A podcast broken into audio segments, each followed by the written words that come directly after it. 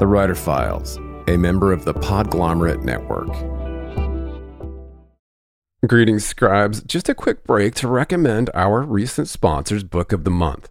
Book of the Month makes reading better by offering members a few new book selections each month to help you cut through the noise, save time, and make it easier to decide what to read next. Each month, the editorial team reads through hundreds of new titles and picks five to seven of the best new books for you to choose from. All of these books are good, so you really can't go wrong. Book of the Month helps readers like you and I find books that we wouldn't normally discover on our own. The cool part is the selections largely focus on new and upcoming authors in multiple genres. Book of the Month also recently launched curated audiobooks so members can get a hardcover or an audiobook each month, which you can then download and listen to right in the app. This month I chose A Little Supernatural Fair in Murder Road by New York Times bestselling author Simone St. James, described as the story of a young couple that find themselves haunted by a string of gruesome murders committed along an old deserted road in this terrifying new novel. Just go to bookofthemonth.com to pick your first book and join Book of the Month. That's bookofthemonth.com. And for a limited time, you can join and get that first book for just $9.99 with the code CHIRP. That's C H I R P. Enjoy. Reese's peanut butter cups are the greatest, but let me play devil's advocate here. Let's see. So, no, that's a good thing. Uh, that's definitely not a problem. Uh, Reese's, you did it. You stumped this charming devil.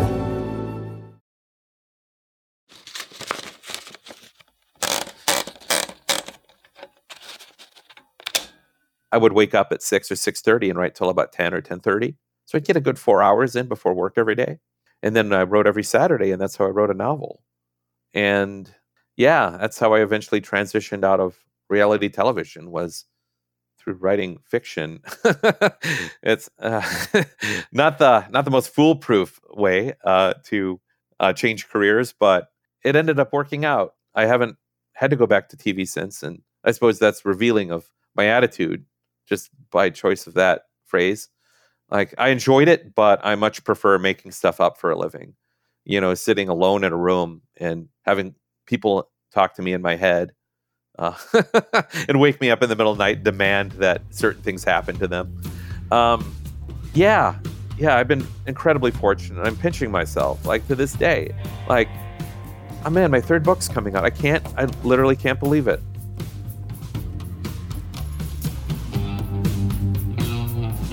And welcome back to the Writer Files. This is your humble host, Kelton Reid, wishing you pages, patience, and perseverance per usual. New York Times bestselling author J. Ryan Stradal spoke to me about the unsurpassed passive aggressiveness of Midwesterners, writing about the restaurant industry during the pandemic, and his latest novel, Saturday Night at the Lakeside Supper Club. Jay is the award winning and New York Times bestselling author of Kitchens of the Great Midwest and bestseller The Lager Queen of Minnesota, named one of the year's best books by NPR, USA Today, Booklist, and many others. His latest novel is Saturday Night at the Lakeside Supper Club, described as a sharp and poignant tale of a couple from two different restaurant families in rural Minnesota. One who's inherited her grandparents' old fashioned supper club, and the other an heir to a chain of homestyle diners known for putting those supper clubs out of business. The book was named an Amazon Best of April 2023.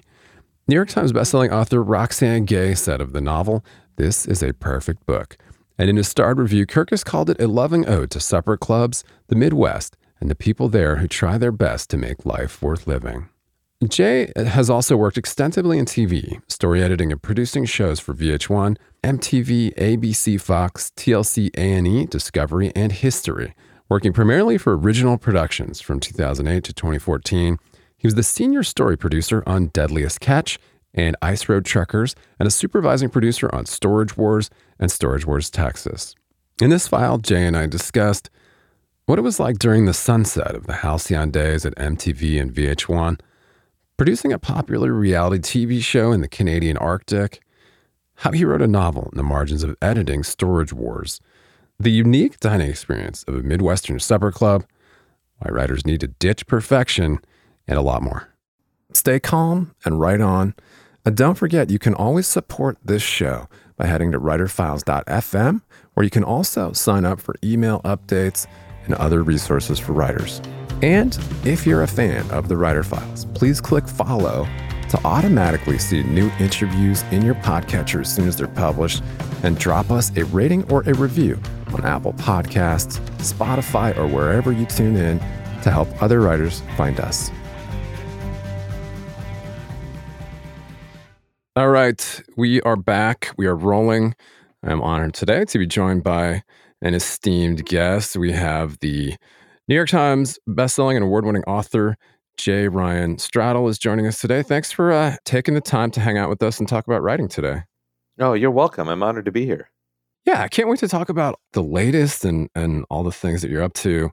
And uh, yeah, um, what's the vibe over there? I know you're you're super busy. It looks like you're uh, just now kind of like launching into this like crazy three month long book tour. Yeah, the book comes out tomorrow, and the day after, I'm on the road, and we'll be on the road in stops and starts until the end of July. Yeah. Wow. Wow. I've got at least one event a week every week, but uh, the first three weeks in particular, I've got at least three two a days. wow. Yeah, it's a exhausting schedule, and I'm already exhausted. Um, a, a, tree fell on my house uh, about a month ago, and oh no, I'm there now uh, in one of the rooms that wasn't affected. Uh, but yeah, dealing with that, you know, dealing with contractors and insurance adjusters, and holy cow, I, I, I'm uh, delaying the demo work by a few days so I can do these interviews. That's wild. In any case, uh, yeah, no, it's a crazy time in a lot of ways. But hey, this book that I've spent three and a half years writing is coming out in the world, and I can't believe it. Yeah, it just feels improbable to me.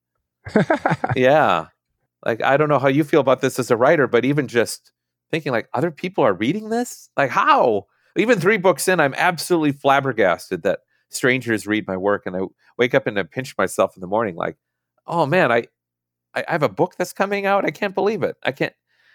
Growing up as a kid in a small town in southern Minnesota, books came from another planet. I didn't know any writers. No one, no one said I could be a writer. No one said I couldn't, but it just wasn't a career path. You know. Yeah. Um, well, congrats on on the successes, and of course, yeah, this must be a really exciting time for you. And I, you know, I understand that you wrote the book during the pandemic, and um, yeah, yeah. I mean, you could talk a little bit about obviously the genesis of Saturday Night at the Lakeside Supper Club, your latest. But I I do also want to just turn the clock back a little bit, as we do with so many authors, to talk about your superhero origins because you know you weren't always a, a novelist. I understand you you've been a short story writer, you've been published widely, um, but you were also like a TV producer uh, on some kind of marquee um, shows, which is pretty fascinating to me. But yeah, take us back a little bit and kind of explain this circuitous path that that you know so many authors do have but this is this is a pretty interesting story it sounds like. Oh thanks kelton. Oh yeah when i uh, graduated high school i knew i wanted to be a writer but like i said i didn't know anyone making a living at it and i was certainly was not given any path to that. I don't think i even knew about mfa programs you know if, if in any case i was years away from that either way. I I was too chicken to even major in English or creative writing at college. I majored in radio, TV, film because even then I thought I'm going to have to learn a trade. I'm going to have to learn some way to make a living while I write on the side. Because the people I knew who that were writers, like my mom, did that had a full time day job, wrote on the side. You know, like that's just what you do. That's that's what I know. And so I thought, well, I'll choose a somewhat creative profession.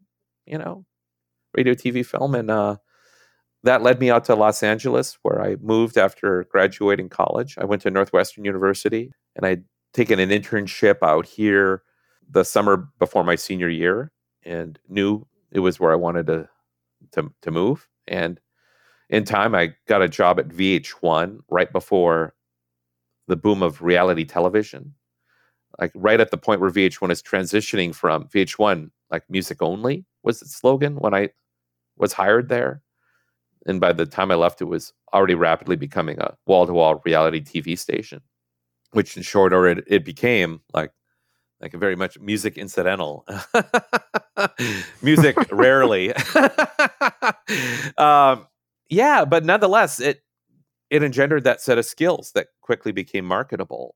And I also found that working at MTV networks, I worked at MTV as well. I worked at MTV News, mm-hmm. which blew my mind have that mtvnews.com email address as a kid grew up watching mtv that someday I'd walk the same hallowed halls as you know Martha Quinn. Um, yeah, amazing. Uh, so cool. I was already pinching myself just having done that, but I also found that oh, you know, you work for a place like that, they leverage the cool factor against you. You make a fraction of what you could be making somewhere else. I had some friends leave uh, MTV networks and get hired on The Bachelor and Bachelorette like that. You know, Next Entertainment was the production company behind them, and like, oh man, they, they pay three times as much for the same work. And so I went over there and I worked on the first couple seasons of Bachelorette.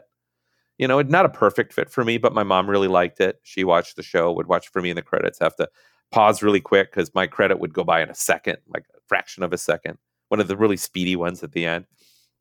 And uh, but she would pause, you know, like there is his name, there it is. Sometimes it's easy to find because the initial at the beginning. So that was fun, and then from there, um, I ended up year, uh, years later, as one does, eventually transitioning to Ice Road Truckers.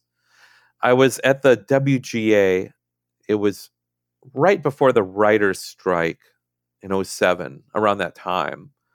And so none of us were going to take any kind of union work. Not that there was a lot of union work in unscripted. It's pretty rare to this day.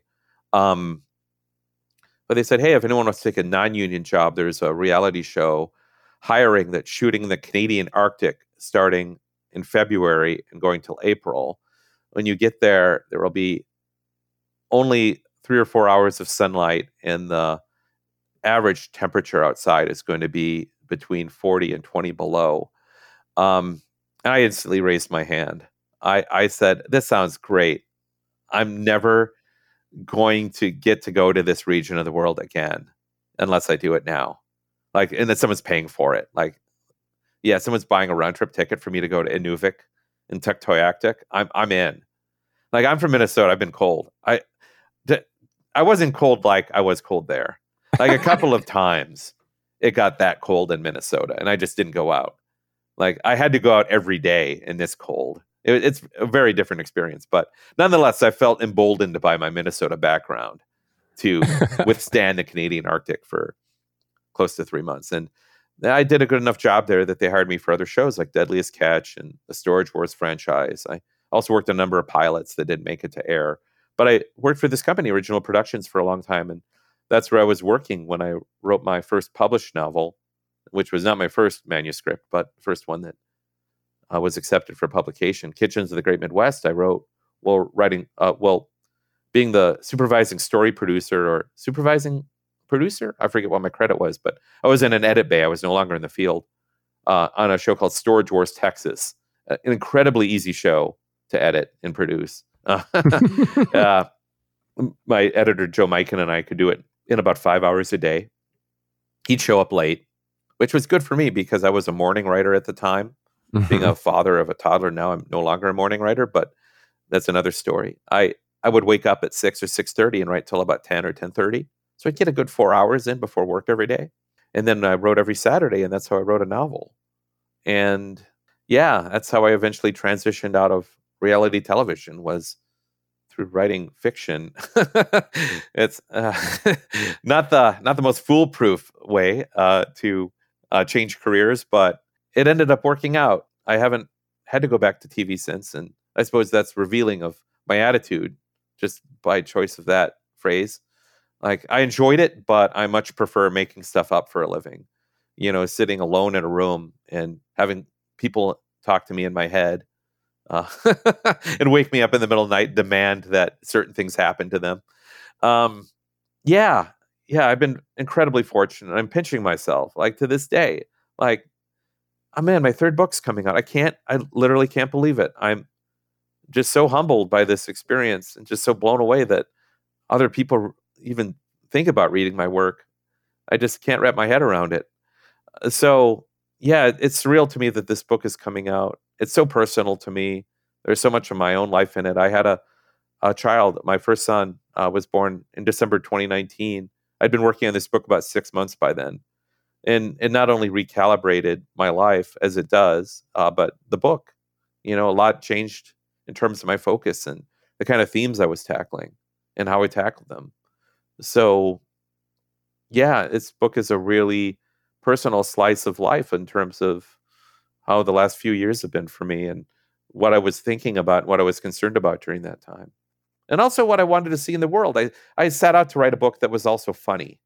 You know, like at the center of it was this passive aggressive mom, you know, whose daughter doesn't pick her up from church. So she just waits there for months. Yeah. I thought that was just hilarious and also com- completely believable where I'm from. Like, like you think that's passive aggressive? You just wait. Yeah, like these people set records. Yeah, and uh, I I enjoyed that story. I wrote that story first. That Mariel's whole timeline was the first thing I wrote, and I thought this is fun. This is taking my mind off of, you know, oh the difficulties of having a newborn, a pandemic, you name it. I wrote this whole book that takes place in restaurants during a time when I rarely went to one. yeah. And so it was a, a utopia I got to escape into, like this world of this homey, welcoming supper club. During this year, I didn't go to restaurants at all. I, I invented this restaurant to go to so I could be happy. And the book makes me really happy. Like, just like uh, the owner of the supper club says in the book, I want my customers to feel better leaving than they did arriving. And I, want readers to feel the same way. I want them to walk away from this book feeling like, oh wow, that was that was fun. That was great. I had I enjoyed that. You know, I because I, I I felt that way writing this book. I'd get up after a day of writing and go, oh, that was great. Wow, I want to do this again tomorrow.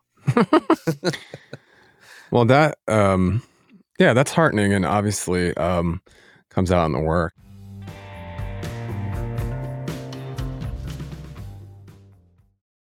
Reese's peanut butter cups are the greatest, but let me play devil's advocate here. Let's see. So, no, that's a good thing.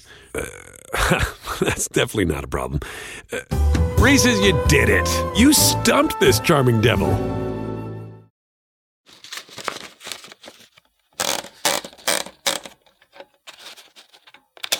The latest, of course, is Saturday night at the Lakeside Supper Club a, a, poignant tale of a couple from two different restaurant families in rural Minnesota.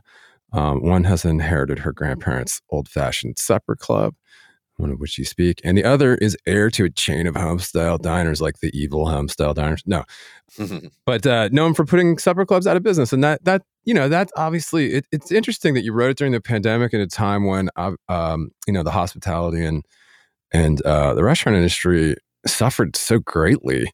Yeah. due, due to the to the shuttering of so many spots and kind of this pivot to so many, you know, like takeout concerns and, you know, just the issues with God, so yeah. many. It's just kind of a nightmare scenario. And I was actually, oddly enough, um, helping a buddy at a. Um, I was working at a uh, brewery right mm. right when the pandemic hit, and it was just like so devastating to so many people.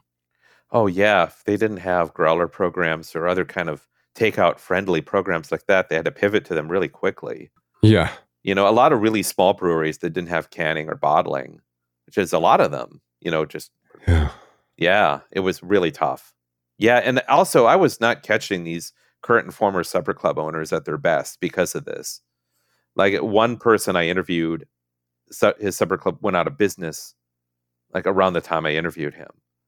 And I got a lot of emotion from that guy, a lot of a lot of truth but I think I got him at a point where, um, you know, yeah, like like I said, he was not at his best, but nonetheless, he was extremely helpful and extremely honest.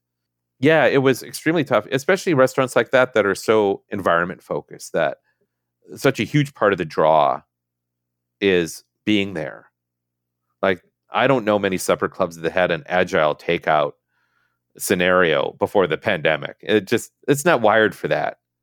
It's a third it's a third space. It's a place where you go to hang out with family and friends outside of work or home. And that's a tremendous aspect of its value in a community is that it's a place to go and see people in person. You know i'm, I'm not saying the supper club food can't be great on the go. You know i'm sure it is as much as any restaurant but so much of it is being there in, in that environment consuming it at your own at your own pace and making spontaneous decisions based on the breadth of that menu and uh, going to things like a salad bar, which for a moment I thought like we're never going to see a salad bar again. yeah, there was a period of time where I thought, boy, that that's a period of Americana that's that's done. Yeah, yeah, the buffet. exactly. Yeah, like they're cooked. Yeah, and to hear one supper club tell it, they invented salad bars. Uh, there was a supper club in Plover, Wisconsin, called Sky Club that claims to have been the first, and I believe them. I can't think of many restaurants that a supper club is more at home at, that a salad bar is more at home at than a supper club is just perfectly complementary. But in terms of just a wealth of choice and and unusual choice, that's another thing. that the salad bars at supper clubs always have some quirky stuff in them that you, that you wouldn't see at a supper club at a at a Sizzler or a chain. You know, like what? Like how many different kinds of Jello? You know, yeah, pickled herring, cheese curds. Mm. You know, like yeah, you name it, you name it. Yeah, Spaetzle. Yeah, yeah. It's it's it's remarkable what you'll see at a supper club because they are the fingerprints, very literally and figuratively, of their owners. They are the owner's tastes uh, made manifest, and uh, at any point on the menu, you're you're gonna you're gonna see a restaurant that is quite unlike, you know, down to its essentials. Not not quite like any other restaurant in the world and that has value to me and as a diner and as like an enthusiast of eating i value those experiences that you just simply can't have anywhere else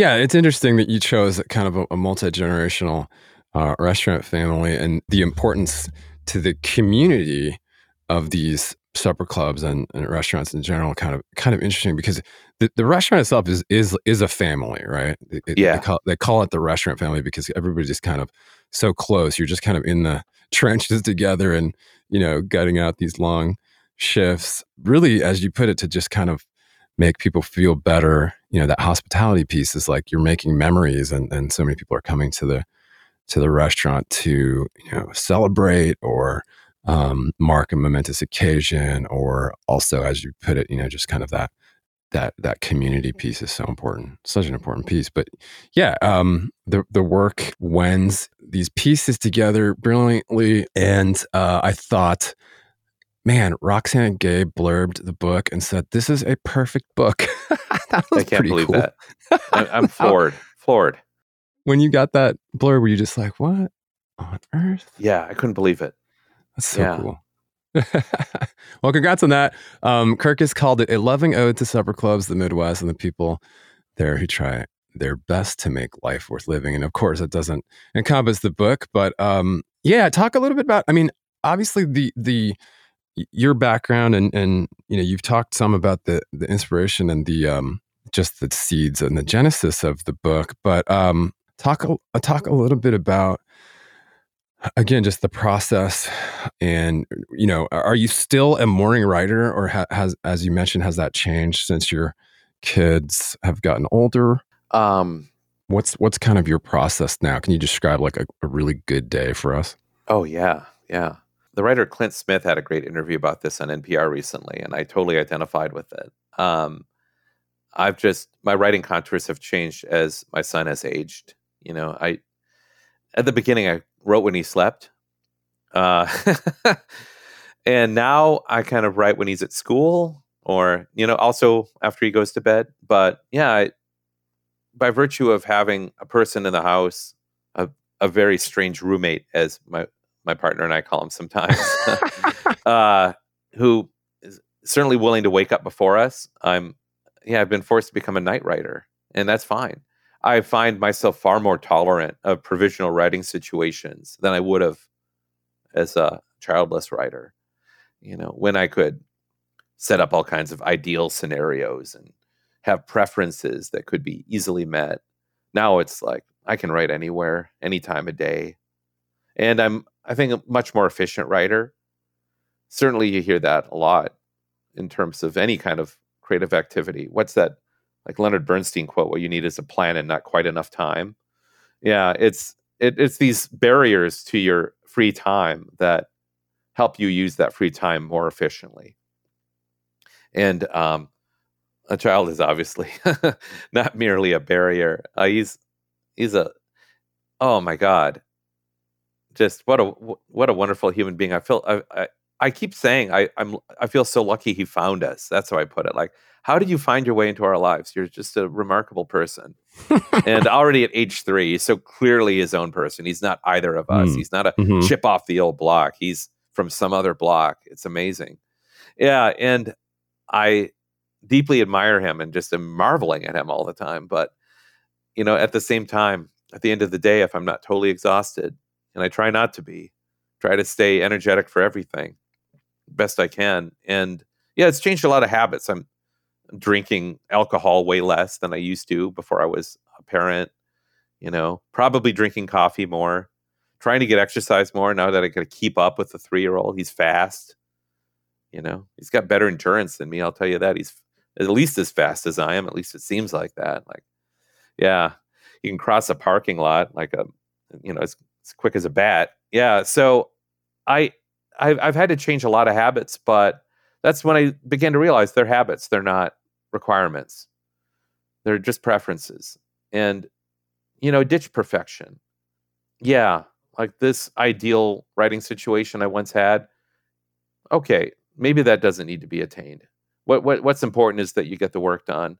Slap on a pair of headphones if you need to, and uh, write, you know, in the passenger seat of a car, right in a hotel room, right in a parking lot, right on a right on an airplane. You know, I've done all of this. I've become way less sentimental about my space and its and its needs, and uh, just you know, when it, when it hits me, I I, I do it. Um, my my son is aware that I write books now. He's he loves books, and uh, whenever he sees one of my books on the shelves, it's like this is Daddy's book, and he brings it to me. Like like I must have it. Like I I not only wrote it, but I own it, and I need to have Yeah. it. Like like what's it doing over there? This is Daddy's book. He needs to have it now. And, and so everywhere I go in the house, there's like a stack of my books around where my son has left them for me. yeah. Um, yeah, it's very cute. But yeah, it's I wouldn't I wouldn't trade it for the world.